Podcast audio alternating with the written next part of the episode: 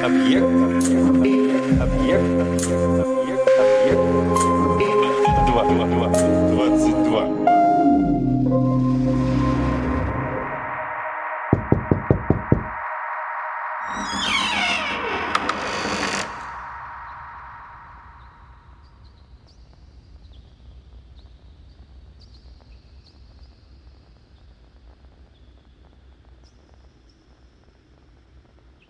За дверью оказалась столовая.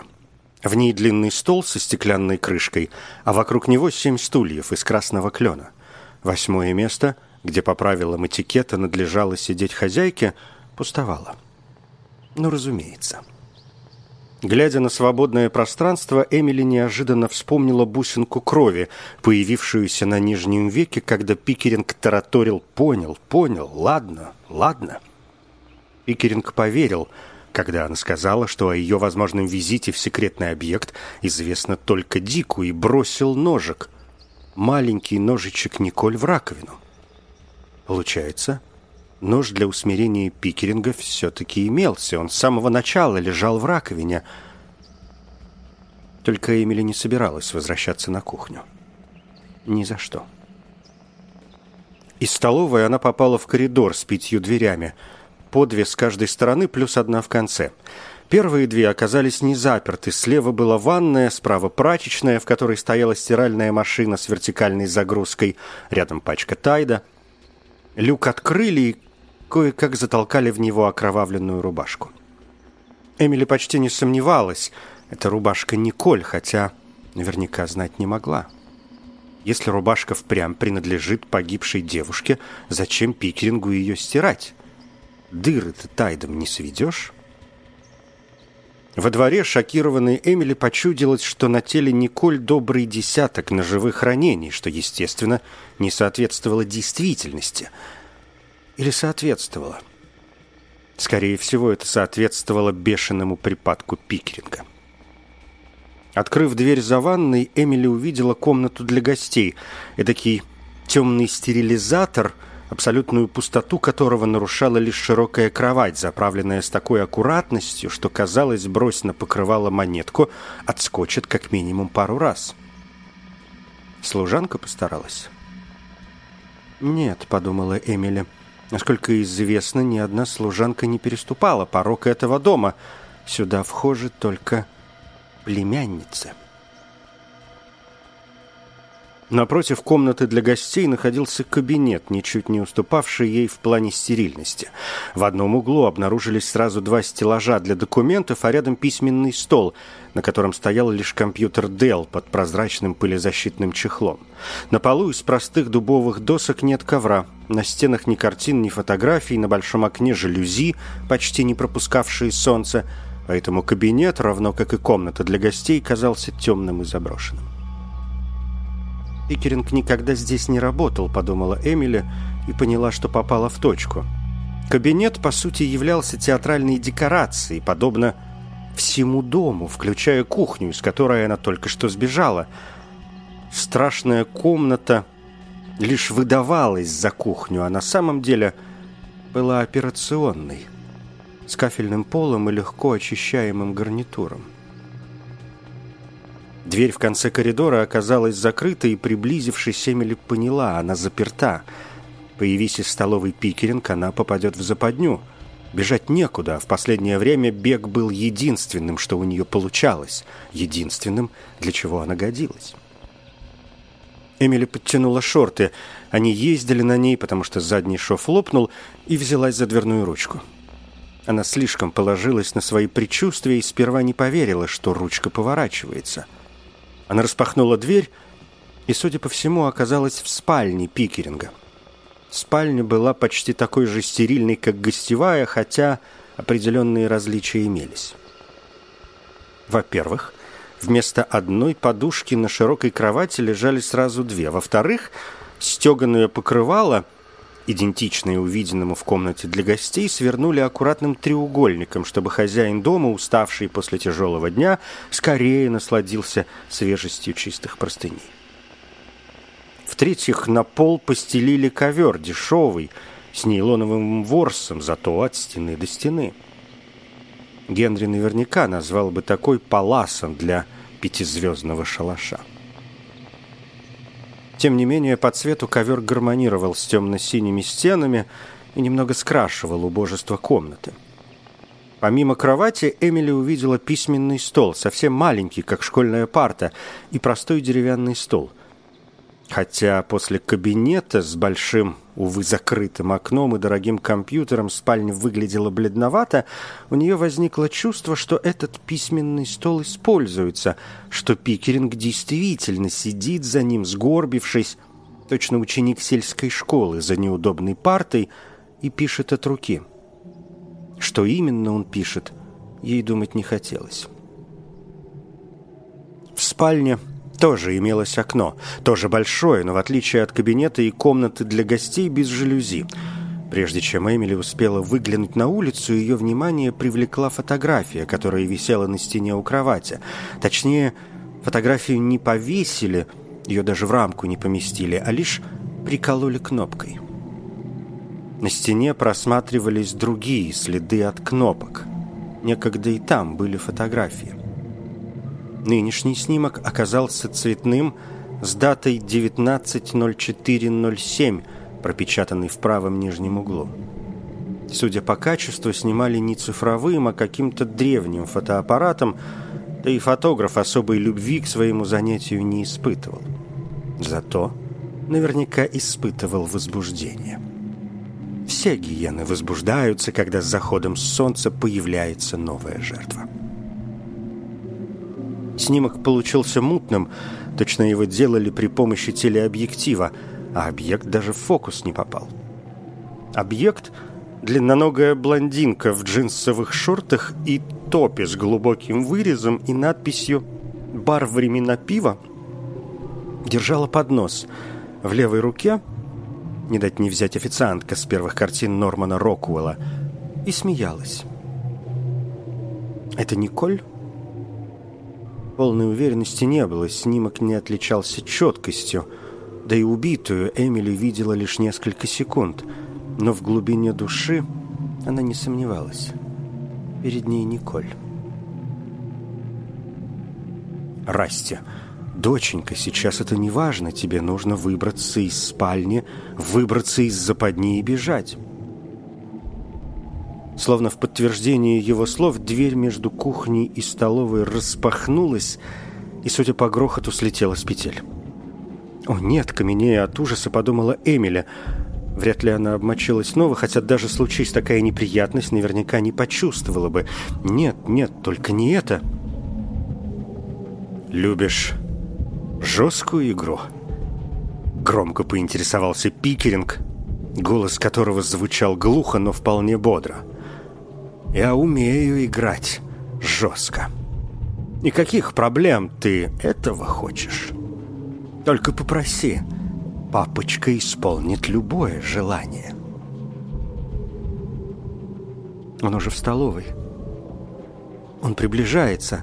За тяжелым бум раздалось раскатистая бабах. Очевидно, Пикеринг налетел на стулья, стоявшие там, где по правилам этикета надлежало сидеть хозяину, и повалил их на пол. У Эмили закружилась голова, а все вокруг посерело, хотя в спальне было довольно светло. Дождь почти перестал. Она прикусила разбитую губу. По подбородку потекла свежая кровь, зато в призрачно-серый мир вернулись краски реальности. Эмили захлопнула дверь и потянулась к замку, чтобы закрыть его на ключ. Замка не было. Оглядевшись по сторонам, она заметила у школьного деревянного стола школьный же деревянный стол. Когда прихрамывающий Пикеринг пустился бежать мимо прачечной и кабинета – а Проношин вспомнил, разумеется, вспомнил. Эмили схватила стул и заблокировала им дверную ручку, предварительно ее повернув. Буквально через секунду Пикеринг толкнул дверь обеими руками. Окажись полголым, стул заскользил бы по нему, как деревянный диск в палубном шаффлборде. Тогда пришлось бы сыграть в бесстрашную укротительницу львов и использовать стул для самообороны – Вряд ли это остановило бы Пикеринга. Слава богу, на полу лежал ковер, пусть дешевый, нейлоновый, зато с длинным ворсом. Ножки стула точно застряли в нем, хотя М заметила, что на ковре появились волны. Дико зверев, Пикеринг стал колотить в дверь кулаками, а М надеется, что в порыве бешенства он напорится на нож или даже горло себе перережет. «Открой дверь!» — орал Пикеринг. «Открой! Ты только хуже себе делаешь!»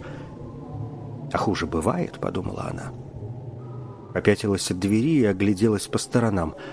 Что теперь? Раз дверь была лишь одна, оставалось окно. «Леди Джейн, не доводи меня до безумия!» «Да ты давным-давно свихнулся, как шляпник в Алисе». Окно было типично флоридское, такие ставят, чтобы любоваться видом, а не чтобы открывать. Кондиционер же есть. Как действовать дальше? Выброситься из окна, как Клинт Иствуд в одном старом вестерне? Да, можно. В детстве подобные трюки ей очень нравились, но ведь сейчас она осознает, насколько велик риск порезаться. Клинта Иствуда, Шона Коннери и Стивена Сигала в сценах с пробиванием окон заменяли каскадеры – да и в тех окнах наверняка были особые стекла. В коридоре опять послышались шаги. Пикеринг отступил, потом снова налетел на дверь. Он был настроен решительно, и дверь, несмотря на всю тяжесть, содрогнулась. На сей раз стул сдвинулся на пару дюймов, но, к счастью, не упал. Зато ковер снова покрылся волнами и начал рваться со звуком, чем-то напоминающим треск отклеивающейся изоленты. Для человека, которого только что колотили по голове и плечам тяжеленной кленовой палкой, Пикеринг казался поразительно бодрым. Наверное, безумию своему вопреки он понимал, если пленница свободу обретет, то он вмиг потеряет. Да, безумие в купе с рациональностью создают отличную мотивацию.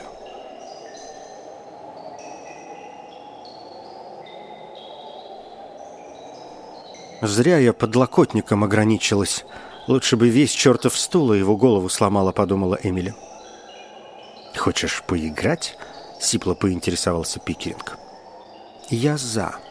Обеими руками, только играем мы в моей песочнице.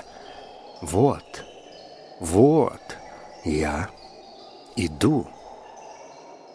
Он снова пнул дверь, которая подпрыгнула на разболтавшихся петлях, а стул отодвинулся еще на 2-3 дюйма. Между ножками и дверью появились темные каплевидные пятна, прорехи в дешевом ковре. Значит, все-таки окно. Раз уж ей суждено умереть от кровотечения, раны лучше нанести самой. Если... Если обернуться покрывалом, может... Тут ее взгляд упал на письменный стол. «Мистер Пикеринг!» — закричала Эмили, схватив стол за бока. «Подождите! Хочу заключить с вами сделку!» «Никаких сделок с сучками, ясно?» — раздраженно рявкнул Пикеринг, но замер, вероятно, чтобы восстановить дыхание, и таким образом дал ей время. Большего и не требовалось. Немного времени, а не пылкие заверения в том, что он не привык заключать сделки с сучками.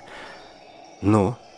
Что у тебя за план? Расскажи папочке Джиму. Сейчас ее планом был стол. Эмили подняла его, почти уверенная, что надорванная поясница лопнет, словно воздушный шар. Только стол оказался легким и стал еще легче, когда с него слетела скрепленная резинкой стопка. Неужели университетских тетрадей для экзаменационных работ? «Что ты задумал?» — рявкнул Пикеринг. «Не смей!»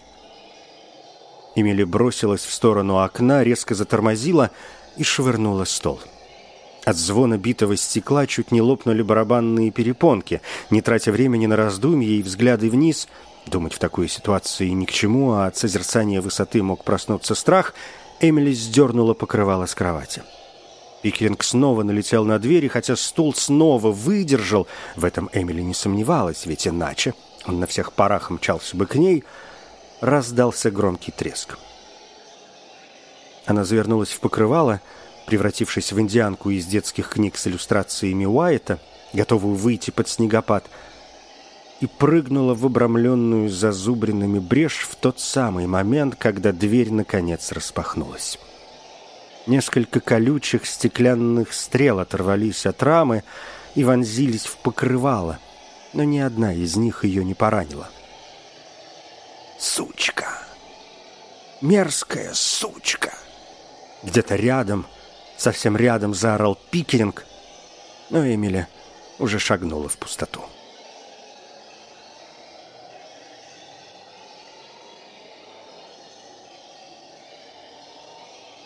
В детстве Эмили считалась сорванцом и предпочитала бестолковой возне с Барби и Кеном мальчишечьи игры.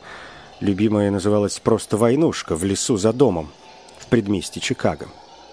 Она, не снимая, носила джинсы с кроссовками, а волосы убирала в хвост. Вместо сестер Олсона они с лучшей подругой Бекки смотрели по телевизору Иствуда со Шварценеггером, а после очередной серии «Скуби-Ду» представляли себя именно Скуби, ну или Скраппи, а не Вельмой или Дафной. Первые два класса начальной школы все, что они ели на ланч, называлось скубиками. Разумеется, девчонки лазали на деревья. Одно лето они, в ту пору девятилетние, только этим и занимались. Помимо папиных советов о том, как правильно падать, из того лета Эмили запомнила белый крем, который каждое утро мама намазывала ей на нос, и строгим, только посмея слушаться, голосом говорила «Ни в коем случае не вытирай». Поняла Эмми? Однажды Бекки потеряла равновесие и чуть не упала на лужайку Джексонов с высоты 15 футов. Может, всего 10, но для девчонок они были все равно, что 25 или даже 50. Спасла Бекки лишь толстая ветка, за которую она ухватилась и повисла, жалобно взывая о помощи. В то утро Расти косил лужайку. Он подошел к дереву. Да, неторопливо подошел, а не подбежал, успев даже выключить косилку Брикс Страттон, и поднял руки. «Прыгай», — велел он, и доверчивая Бекки, лишь двумя годами раньше верившая в Санту, спрыгнула. Расти без труда ее поймал. Позвал дочь «Спускайся, Эм!» и усадил обеих девочек у подножия дерева.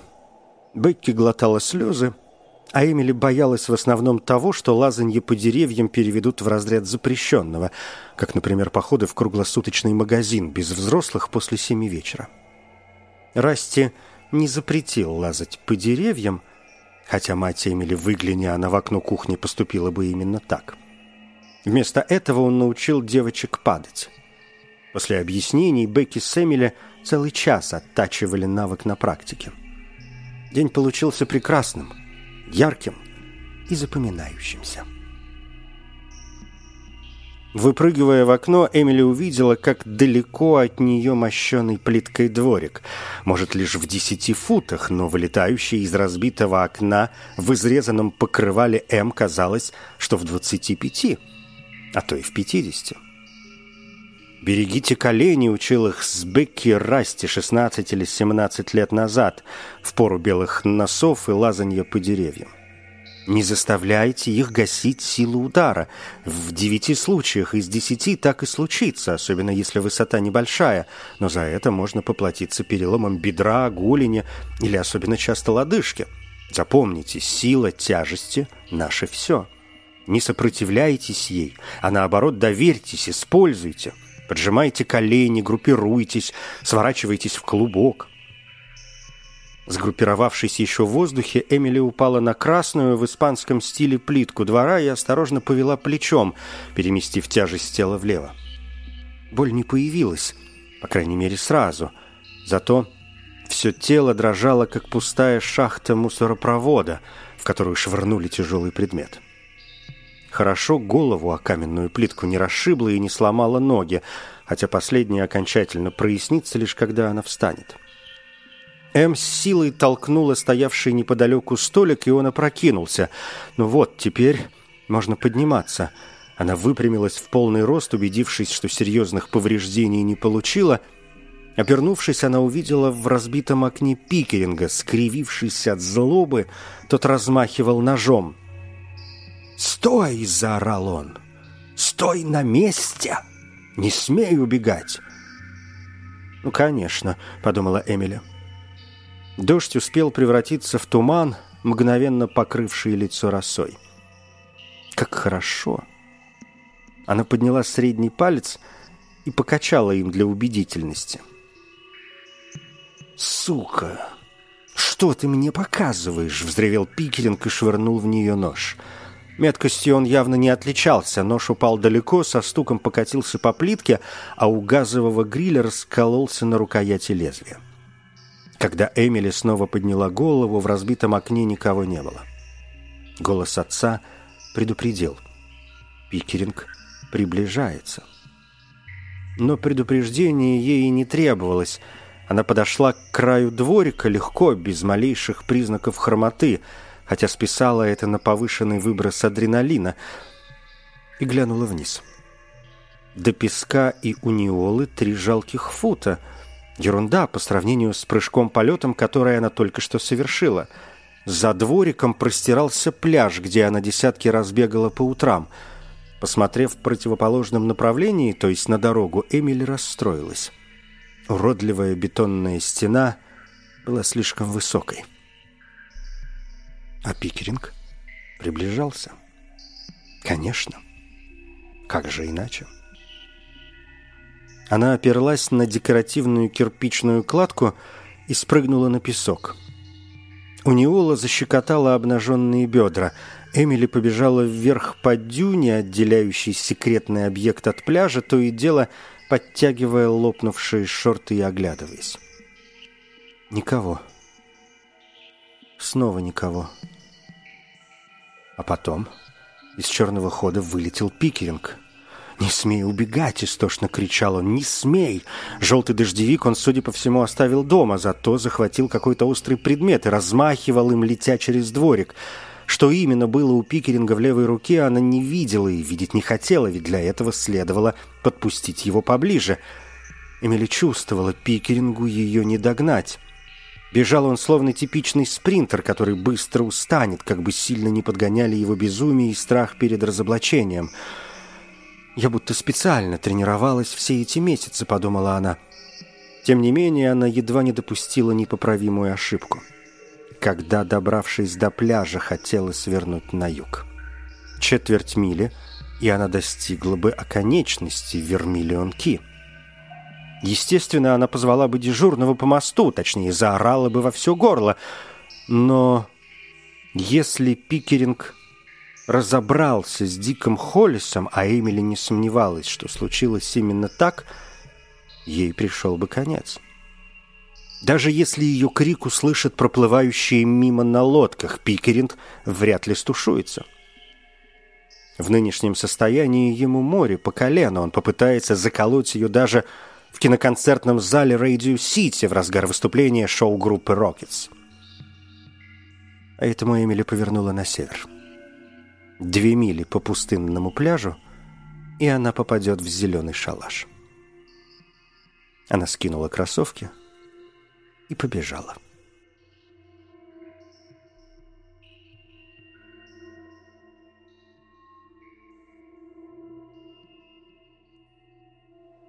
Эмили далеко не впервые бегала по пляжу после короткого, но сильного дождя.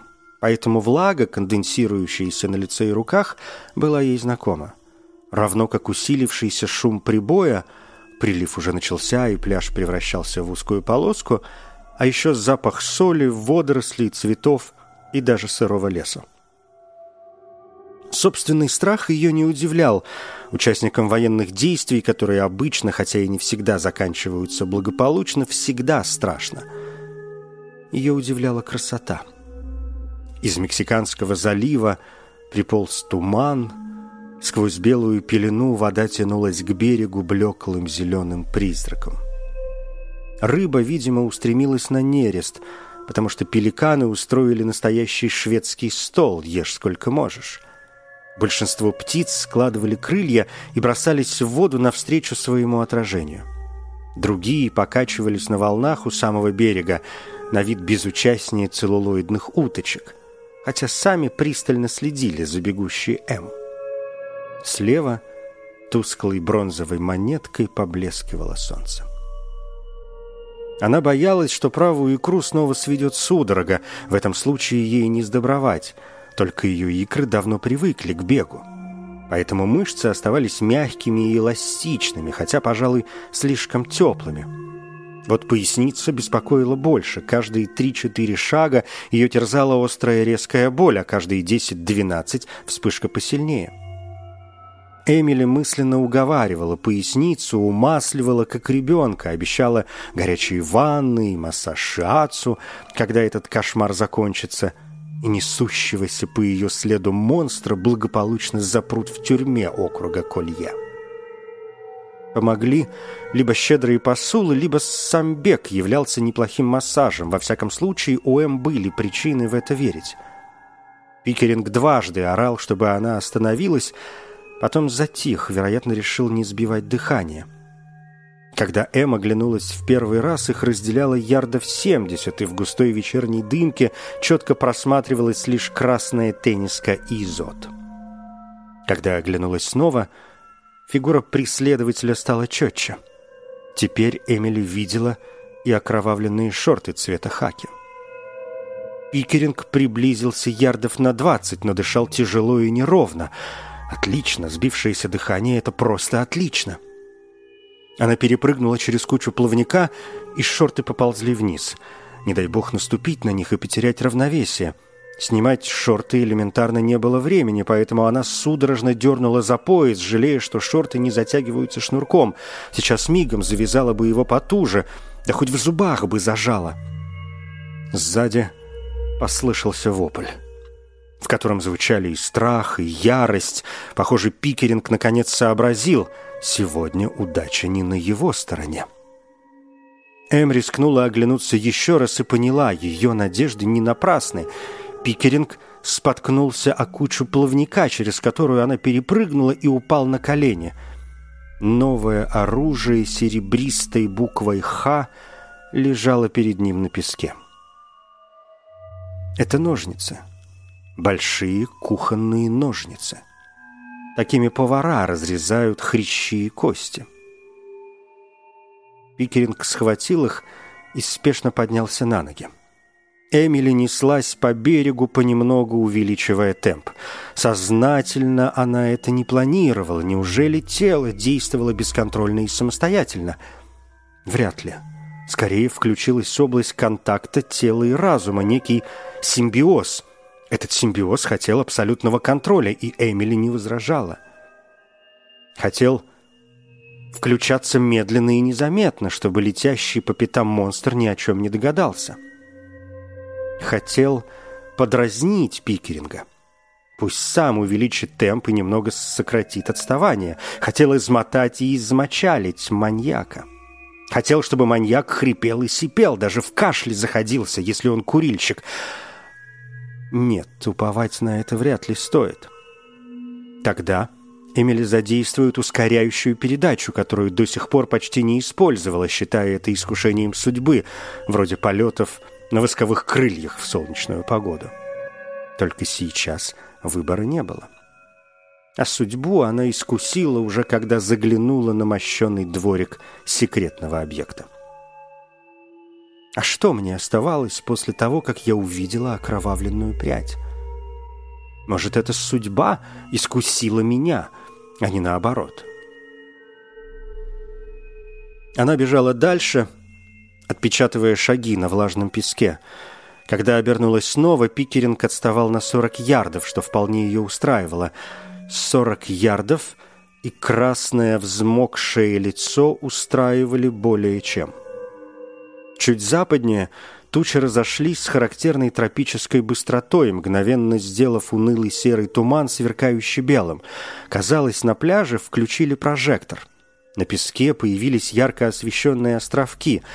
Эмили пронеслась сквозь такой, почувствовав, как температура и влажность подскочили, но стоило вернуться в объятия тумана, тут же упали. Ощущения были такими же, как при пробежке мимо открытой двери ландромата в холодный зимний день. Впереди меж облаков появилась брешь, напоминающая глаз сиамской кошки, а в ней двойная радуга с четкими сияющими полосками. Один ее конец нырнул в рассеивающийся туман и окунулся в воду. Другой дотянулся до материка и утонул среди пальм и вощенного лира древесника. Задев левой ногой правую лодыжку, Эмили споткнулась, едва не упала, но все-таки удержала равновесие. Теперь Пикеринг отставал лишь ярдов на тридцать, что казалось недостаточным. Все, хватит глазеть на радугу. Если не взять себя в руки, эта радуга станет последней в ее жизни — Отвернувшись от пикеринга, она увидела мужчину, который стоял по колено в воде и изумленно на них таращился.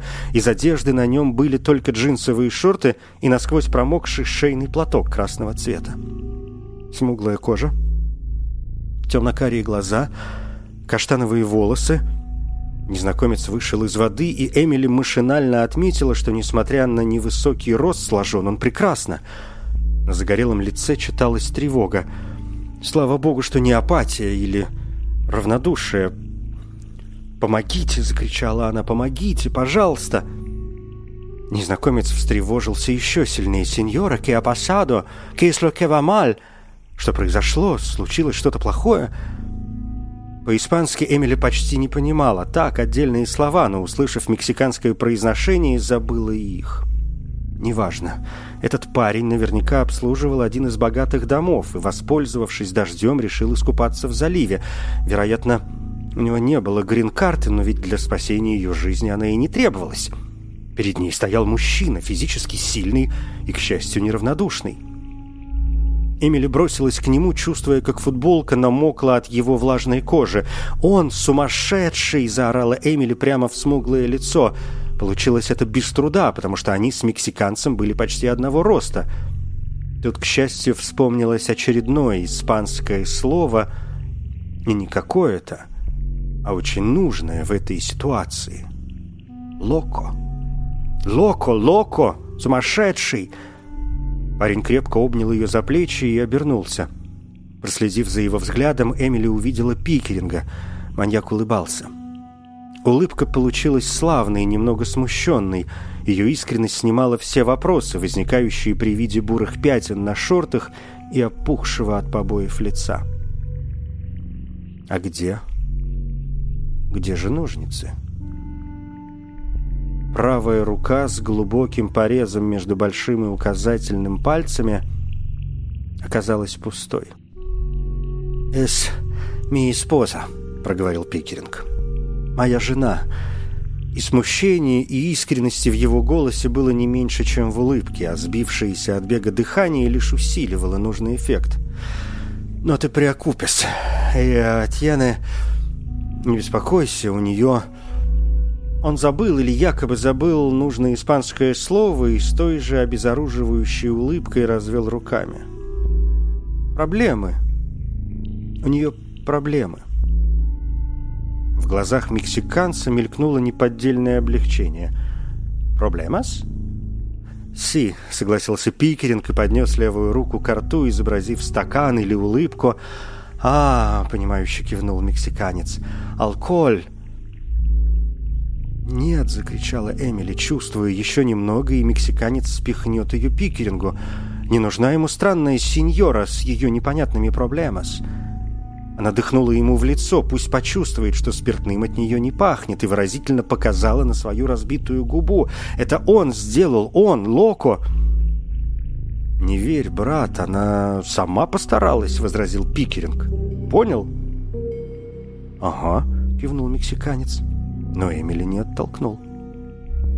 Он явно пребывал в нерешительности. Неожиданно Эмили вспомнила еще одно слово, усвоенное в глубоком детстве, когда они с Бекки в перерывах между Скуби-Ду смотрели детские обучающие шоу. «Пелигро», — произнесла она, с трудом сдерживаясь, чтобы не закричать. «Нет, нельзя кричать только безумные эспосос. Он пелигро, опасность». Эмили впилась взглядом в мексиканца. «Сеньор Пелигро!» Засмеявшись, Пикеринг потянулся к Эмиле. «Господи, он близко. Совсем близко. У аквариума с пираньями выросли руки». В панике она оттолкнула Пикеринга, который этого никак не ожидал и не успел восстановить дыхание.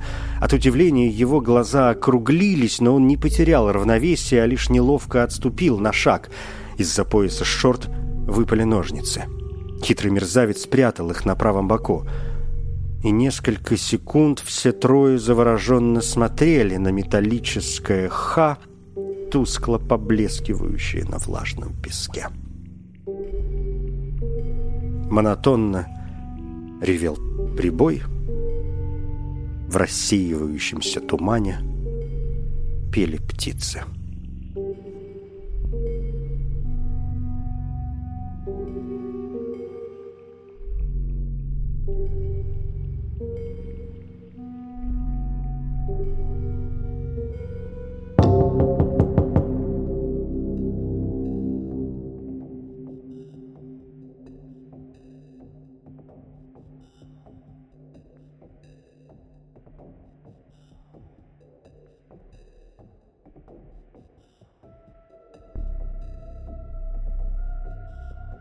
На губах Пикеринга снова заиграла славная обезоруживающая улыбка, которой он наверняка покорил немало племянниц. «Я бы объяснил, да на твоем языке плохо болтаю. Ладно, постараюсь подоходчивее». Он стукнул себя кулаком в грудь, получилось очень в стиле Тарзана. «Но, сеньор Локо! Но, сеньор Пелигро! Понял?» Это прозвучало еще более или менее правдоподобно, только Пикеринг точку не поставил. Продолжая улыбаться, он ткнул пальцем в Эм.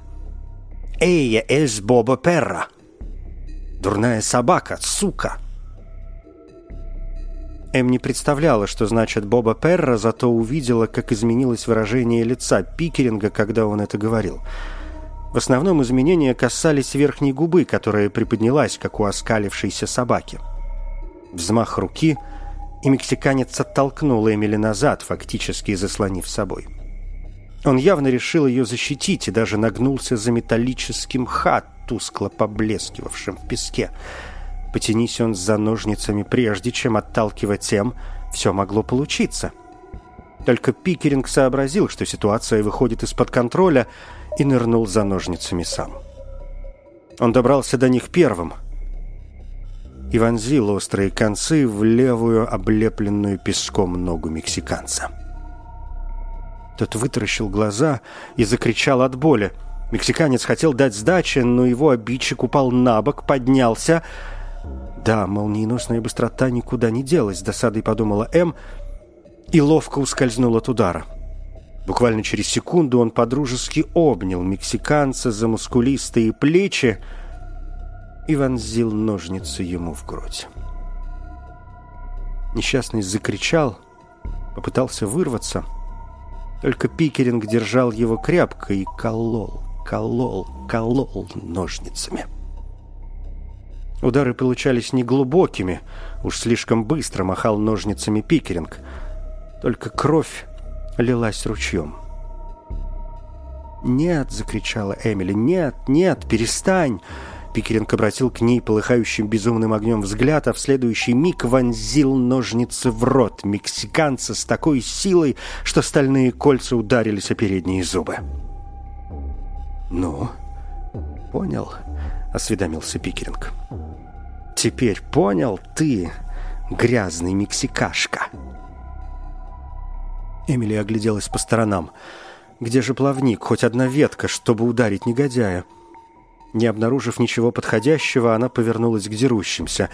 Только драка уже закончилась, ножницы торчали из левого глаза мексиканца. Он медленно, словно отвешивая глубокий поклон, осел на землю, а Пикеринг нагнулся вслед за ним. Ему нужно было вытащить ножницы. Она с криком налетела на безумного маньяка и плечом двинула в живот, машинально отметив, что живот мягкий, мерзавец отлично питался. У Пикеринга сбилось дыхание. С ненавистью взглянув на Эмили, он повалился на спину, но далеко беглянку не отпустил, ловко схватил за ногу и вонзил в лодыжку ногтя. Совсем рядом бился в конвульсиях истекающий кровью мексиканец. Он лежал на спине, и Эм с ужасом поняла, то, что 30 секунд назад было красивым лицом, разбита в фарш. Серьезно, не пострадал лишь нос. «Иди сюда, леди Джейн», — Пикеринг подтянул ее к себе. «Давай, позабавимся, ты ведь не против забав, мерзкая сучка». Он был явно не обделен физической силой, и как ни цеплялась за песок Эмили, все равно выигрывал. Сперва ее стопу обожгло горячее дыхание, а потом в пятку вонзились зубы. И когда в жизни она не чувствовала такой боли. Расширившиеся от ужаса глаза четко различали каждую песчинку. Вскрикнув, Эмили легнула правой ногой и, к счастью, о том, чтобы целиться, речь не шла, Пнула не воздух, а пикеринга, и пнула сильно. Он взвыл. Резкая боль в левой пятке исчезла так же внезапно, как появилась, оставив лишь жжение. На лице пикеринга что-то хрустнуло. Эмили не только услышала это, но и ощутила, что же хрустнуло, скула или нос. Она встала на четвереньки, и вывихнутое запястье пронзила боль, тотчас заглушившее жжение в пятке. На миг она превратилась в замершую на старте бегунью, хотя к старту в рваных шортах не допускают, а потом, словно услышав выстрел судьи, побежала. Техника заметно изменилась. Укушенная пятка заставляла прихрамывать. Эмили спустилась к самой воде. В голове царил хаос. Теперь она казалась не Стайером, а хромой помощницей шерифа из старого вестерна. Но недремлющий инстинкт самосохранения подгонял. «Беги! Беги! Беги по влажному песку!» Эмили судорожно подтянула шорты и заметила ладони, испачканы кровью и песком. Обреченно всхлипнув, она по очереди вытерла их о футболку и обернулась. Вдруг все-таки напрасные надежды. Пикеринг приближался. Она старалась, бежала, что было мочи, холодный влажный песок успокаивал укушенную пятку, но об обычной технике и обычной скорости оставалось только вспоминать. Пикеринг приближался, очевидно вложив в финишный рывок последние силы. Двойная радуга бледнела на глазах. Облака расходились, и температура стремительно повышалась. Эмили понимала, ее отчаянных усилий недостаточно. Она могла бы сбежать от старика, старухи, своего зануды мужа, но не от бешеного ублюдка, который несся за ней по пятам. Пикеринг ее поймает. Чем бы треснуть, когда случится неминуемое – она огляделась по сторонам, но увидела лишь кострище, памятку о чьем-то пикнике. Увы, оно было слишком далеко и от нее, и от береговой линии, там, где песок сменяют поросшие у неолы дюны. Если свернуть в опасный рыхлый песок, погоня закончится еще быстрее. Однако даже у воды положение становилось критическим. Пикеринг приближался. — Эм слышала, как он хрипит и фыркает, давясь кровью, текущей из разбитого носа. Она слышала даже частый стук кроссовок о влажный песок. В тот момент ей так хотелось кого-нибудь встретить. И воображение услужливо нарисовало высокого седовласого мужчину с большим носом и высушенной солнцем кожей. Это же отец. Ее последняя надежда — Стоило осознать это, и мираж растаял. Пикеринг подобрался почти вплотную, дотянулся до ее спины и чуть не вцепился в футболку, но пальцы соскользнули. В следующий раз не соскользнут. Эмили вошла в воду. Сперва по колено, затем по пояс. В воспаленном мозгу появилась идея, расплывчатая, еще не сформировавшаяся окончательно. От пикеринга можно уплыть — или хотя бы дать ему бой в воде, где силы будут более или менее равны. По крайней мере, вода погасит бешеную скорость атаки. Естественно, если забраться поглубже. Прежде чем она нырнула в воду и сделала первый грибок, какое там, она даже по пояс не зашла, Пикеринг схватил ее за футболку и потащил назад к берегу.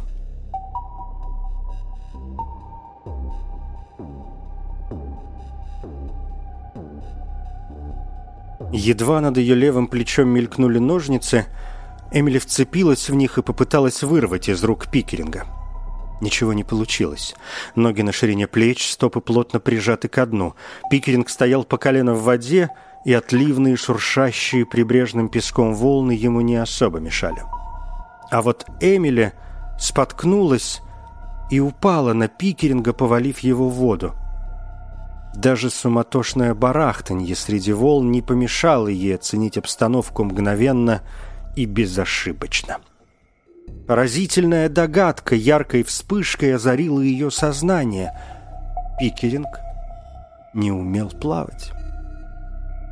Владел домом у Мексиканского залива, но не умел плавать. Хотя определенная логика просматривалась, все его визиты на Вермиллион Ки посвящались игрищам в закрытом помещении. Эмили отодвинулась, а Пикеринг даже не попытался ее схватить. Он сидел по грудь в бурной воде залива и явно мечтал лишь встать и уберечь свое драгоценное дыхание от стихии, с которой так и не научился справляться. Если бы не усталость, Эмили непременно поддела бы его, например, сказала «Зная я правду заранее, не стала бы терять времени и спасла бы жизнь тому несчастному». Вместо этого она глубже вошла в воду и схватила Пикеринга.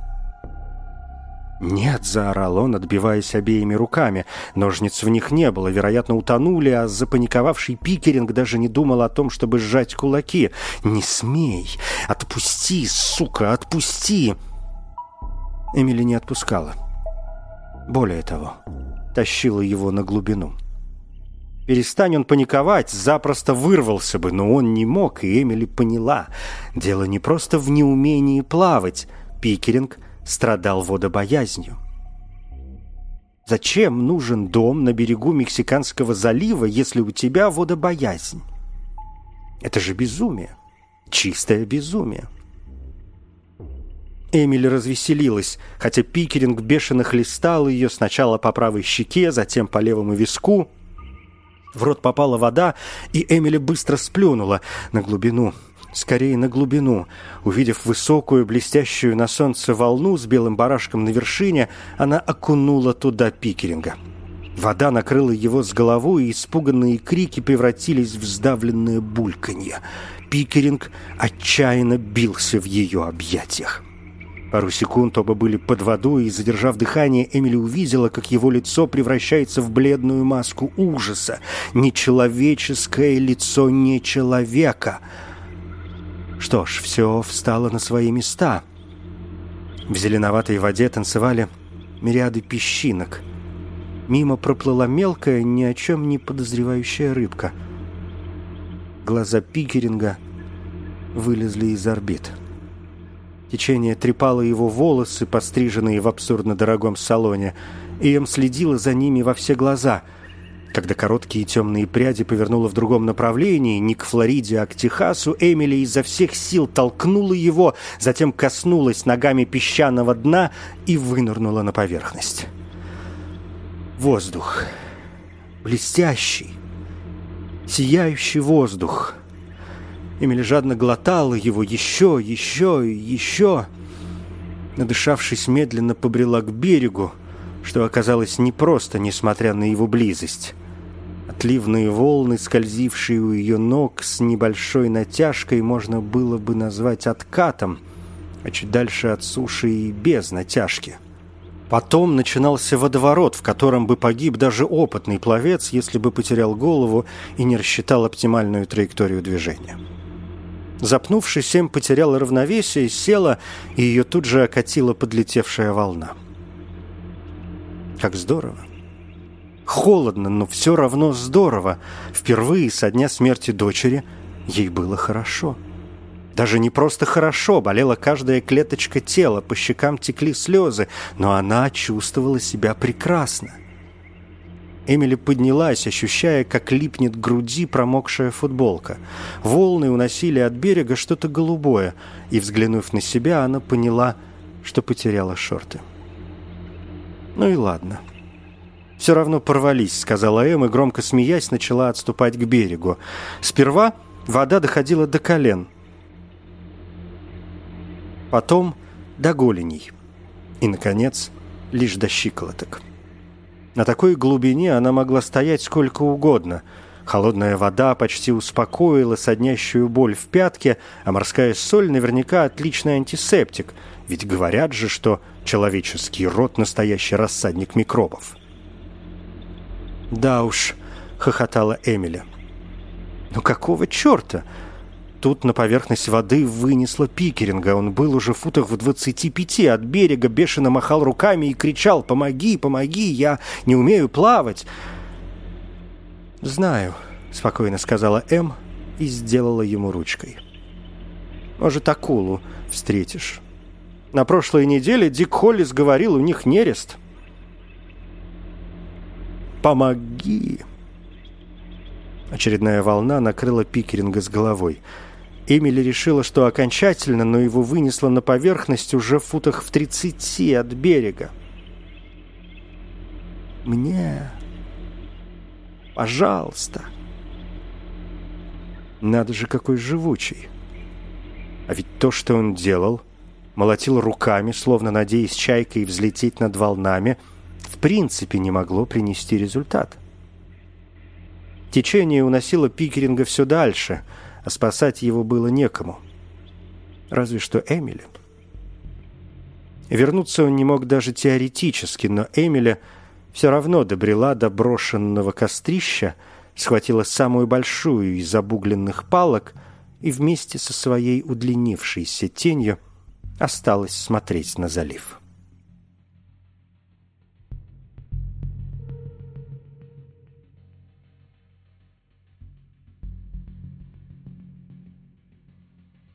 Держался Пикеринг долго. Сколько именно, Эмили сказать не могла, ведь он забрал ее часы. Сначала он перестал кричать, потом превратился в белую точку над красной кляксой тенниски изот, а потом разом исчез. Через некоторое время Эм почудилась рука, поднявшаяся над водой наподобие перископа, но она ошиблась. Пикеринг просто исчез. Она даже расстроилась. Скоро она станет собой, даже чуть лучше, но в тот самый момент... В тот самый момент ей хотелось, чтобы Пикеринг продолжал страдать, чтобы умирал долго и мучительно. Хотелось отомстить за Николь и остальных племянниц. «Я теперь тоже племянница?»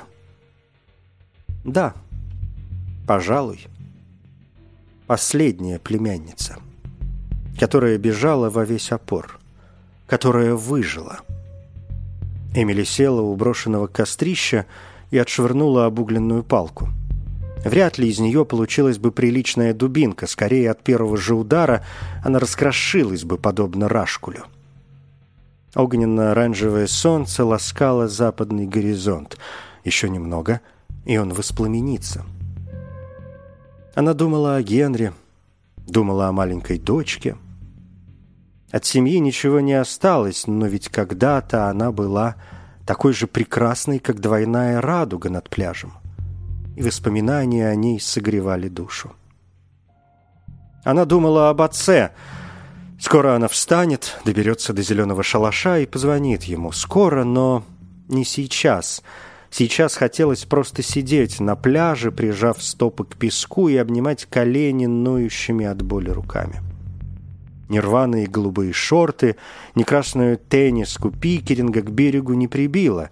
Мексиканский залив проглотил и то, и другое. Пикеринг утонул? Этот вариант казался наиболее вероятным. Просто исчез он внезапно и не под волну попал, а просто исчез. «По-моему, его забрала какая-то сила», — сказала М сгущающимся сумерком. «Наверное, такой вариант мне больше нравится. Бог знает почему». «Потому что ты человек, милая», — ответил Расти Джексон. «Только и всего». Простое объяснение полностью устроило Эмили. В классическом фильме ужасов Пикеринг обязательно нанес бы еще один последний удар. Выбрался бы из темных вод залива или насквозь промокший, но живой караулил бы Эм в стенном шкафу зеленого шалаша. Только она понимала, это не фильм ужасов, а жизнь, ее собственная жизнь. в которую она погрузится прямо сейчас. И для начала вернется к дому из некрашенного ракушечника с ключом в коробке от постилок Сакрец, спрятанный под уродцем гномом, выгоревшим, изначально красном колпаке. Она воспользуется ключом, а еще телефоном. Первым позвонит отцу, потом в полицию, а потом, наверное, Генри. Генри ведь имеет право знать, что с ней все в порядке, верно? Хотя скоро он это право утратит без особого, как казалось ей, сожаления. Три пеликана спикировали на воду, потом взлетели, высматривая рыбу. М завороженно наблюдала, как они обретают равновесие в освещенном ярко-оранжевым солнцем воздухе. В те минуты лицом Эмили напоминала девчонку-сорванца, обожающую лазать по деревьям. Только сама об этом даже не подозревала. Птицы сложили крылья и синхронно нырнули в воду.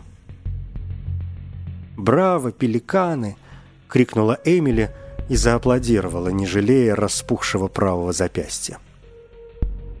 Потом вытерла глаза, откинула волосы за спину, поднялась и зашагала к дому.